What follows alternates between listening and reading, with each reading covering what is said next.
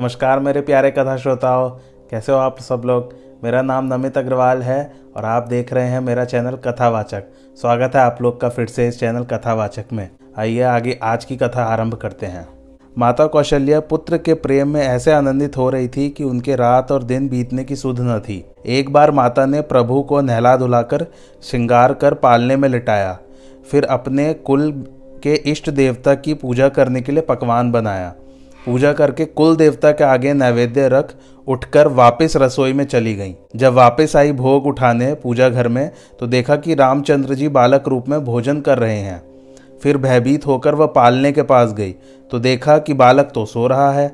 यहाँ और वहाँ दोनों स्थान में बालक को देखकर कौशल्या ने मन में विचार किया कि यह क्या हुआ, मेरी बुद्धि में भ्रम हो गया है या कुछ और ही वृतांत है। यह चरित्र देखकर माता घबरा गई। तब प्रभु मधुर मुस्कान से हंस दिए।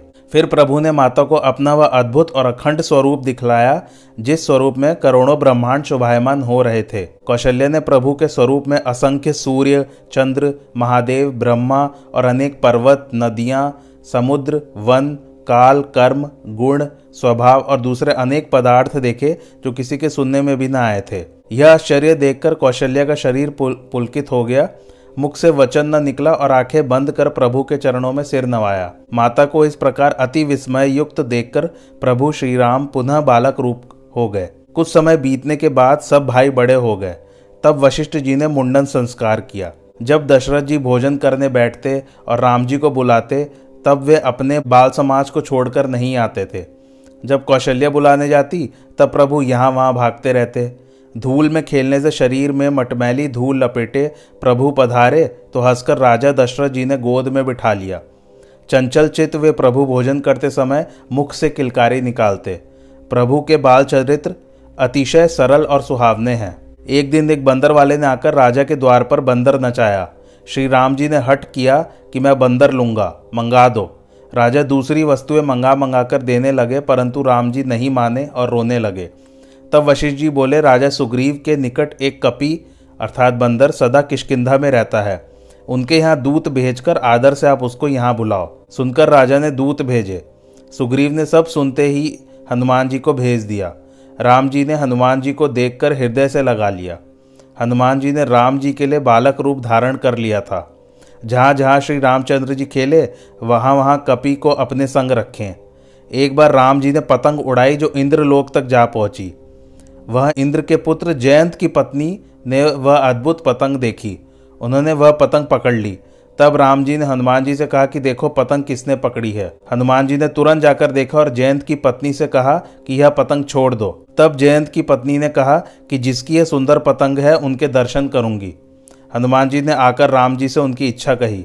राम जी बोले, तुम उनसे जाकर कहना कि चित्रकूट में हमारे दर्शन होंगे। जयंत की पत्नी ने प्रसन्न होकर पतंग छोड़ दी। कुछ समय बाद सब भाई गुरु के घर विद्या पढ़ने गए तो थोड़े ही समय में सारी विद्याएं आ गई। उनके हाथ में धनुष बाण बड़ा ही शोभायमान होता था। विश्वामित्र जी बड़े ज्ञानी मुनि थे जो वन में आश्रम में रहते थे। वहाँ उन्हें मारीच और सुबाहू नाम के दो राक्षस डराते थे। मुनि को यज्ञ करते देख दौड़ाते और बड़ा उपद्रव कर मुनि को दुख देते थे। तब विश्वामित्र ने सोचा कि बिना हरि भगवान के ये पापी राक्षस नहीं मरेंगे। तब उन्हें ज्ञात हुआ कि पृथ्वी का भार उतारने के लिए प्रभु का अवतार हो चुका है। इस प्रकार विश्वामित्र मन में विचार करके अयोध्या की ओर चले। राजा दशरथ ने मुनि की पूजा की और फिर उन्हें सिंहासन पर लाकर बिठा दिया। फिर चारों पुत्रों को बुलाकर राजा दशरथ ने मुनि के चरणों में दंडवत कराया। फिर राजा मन से प्रसन्न होकर बोले, कहिए किस कारण से आपका आगमन हुआ है। तब मुनि ने कहा, राक्षसों का समुदाय मुझे बहुत सताता है, सो मैं आपसे यह याचना करने आया हूँ कि छोटे भाई सहित श्री रामचंद्र जी को मुझे दीजिए ताकि निशाचरों का नाश हो सके।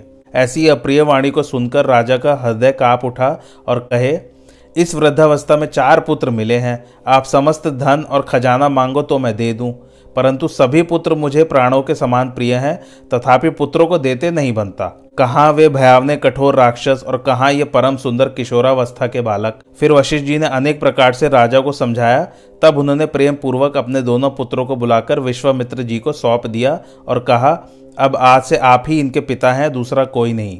फिर दोनों पुत्र मुनि का भय दूर करने के लिए उनके साथ चले, जिनके लाल नेत्र और विशाल वक्षस्थल है तथा नील कमल और श्याम तमाल के समान जिनका शरीर है।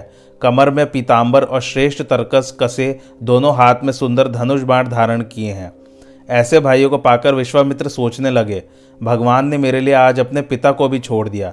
ऐसा सोचते चलते जा रहे थे, तभी ताड़का राक्षसी दिखाई पड़ी। तब रामचंद्र जी ने एक ही बाढ़ से उसका प्राण हर लिया।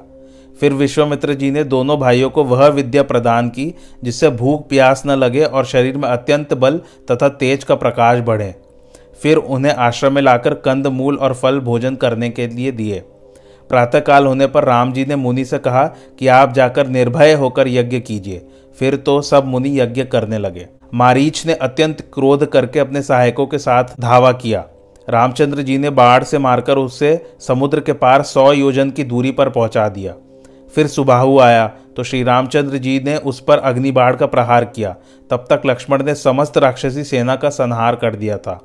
जब प्रभु ने सब राक्षसों को मार डाला तब मुनिगढ़ राम जी की स्तुति करने लगे।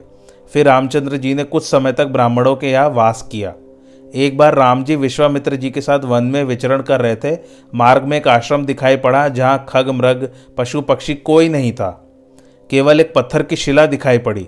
तब राम जी ने उसके विषय में पूछा। विश्वामित्र ने कहा, यह गौतम की पत्नी है जो शाप के वश शिलारूप हो गई। यह धैर्य धारण किए आपके चरणों की धूल चाहती है। सो हे रघुकुल के वीर श्री रामचंद्र जी, इस पर कृपा करो। तब उस पवित्र चरणों का स्पर्श होते ही तप की राशि अहल्या प्रकट हो गई। उनका शरीर पुलकायमान हो गया और वे प्रभु के चरणों में गिर पड़ी और उनसे विनती की कि उनका मन सदा प्रभु के चरणों में रमा रहे। फिर रामचंद्र जी और लक्ष्मण जी मुनि के साथ वहां गए जहां संसार को पवित्र करने वाली श्री गंगा जी बह रही थी। फिर रामचंद्र जी ने विश्वामित्र जी से गंगा जी की उत्पत्ति पूछी। मुनि ने कहा, हे राम, तुम्हारे कुल में सगर नाम के तीनों लोक में विख्यात राजा हो चुके थे। उनकी 2 सुकुमारी पत्नियां थीं, बड़ी केशनी और छोटी सुमती। उनके कोई पुत्र न था, सो राजा बड़ा दुखी था। एक समय वह दोनों रानियों को लेकर वन में तपस्या करने के लिए गए। राजा रानियों सहित 100 वर्ष तक वन में रहे और कठिन तप किया। तब उनके सामने भृगु जी प्रकट हुए। राजा ने उन्हें अपना दुख सुनाया। मुनि ने फिर एक को 1 पुत्र होने के लिए और दूसरी को सुंदर 60,000 पुत्र होने का वरदान दिया। वे वर पाकर प्रसन्न हुए तथा अयोध्या वापस लौट आए। फिर कुछ समय पश्चात केशनी ने असमंजस को उत्पन्न किया और सुमति के गर्भ से तुम्बी हुई, जिसमें से उतने पुत्र उत्पन्न हुए जितने मुनि ने कहे थे। इस भांति सब पुत्र उत्पन्न हुए और सब मनोकामना पूरी हुई। फिर तो रात दिन आनंद के साथ बीतने लगे। सरयू नदी अयोध्या में उसके उत्तर दिशा की ओर बहती है। वहाँ प्रजा के बहुत से बालक नित्य उठकर स्नान करते थे। एक बार असमंजस वहाँ नौका ले आया और उन बालकों पर चढ़ा, पानी में डुबो दिया। बालकों का मरना सुनकर प्रजा दुखी हुई और राजा के पास जाकर बोले, हम देश छोड़कर जा रहे हैं। आपका पुत्र सबका काल बन गया। आपके पुत्र ने बड़ा पाप किया है। वह सब प्रजा को बुरा लगता है, परंतु आपको प्राणों से भी ज़्यादा प्रिय है। प्रजा की वाणी सुनकर राजा ने सबको धीरज दिया और पुत्र को देश से बाहर कर दिया। सब प्रजा लोग अपने अपने घर को चिंता रहित होकर गए। फिर राजा के मन में विचार आया कि हमारा बुढ़ापा आ रहा है। वे ब्राह्मण मंत्री पुत्रों और गुरु के साथ विंध्याचल चले गए और फिर वहाँ यज्ञ करना आरंभ किया। यज्ञ को आरंभ करे घोड़ा छोड़ा। तब इंद्र भयभीत हो गया और उस यज्ञ के घोड़े को चुरा लिया और उसे लाकर कपिल मुनि के पास रखा। तब राजा को एक मंत्री ने आकर बताया कि घोड़ा किसी ने हर लिया है, अब क्या करें। आगे की कथा हम अगले एपिसोड में जानेंगे। मेरे चैनल कथावाचक को लाइक शेयर और सब्सक्राइब जरूर करें। Thanks for watching. धन्यवाद।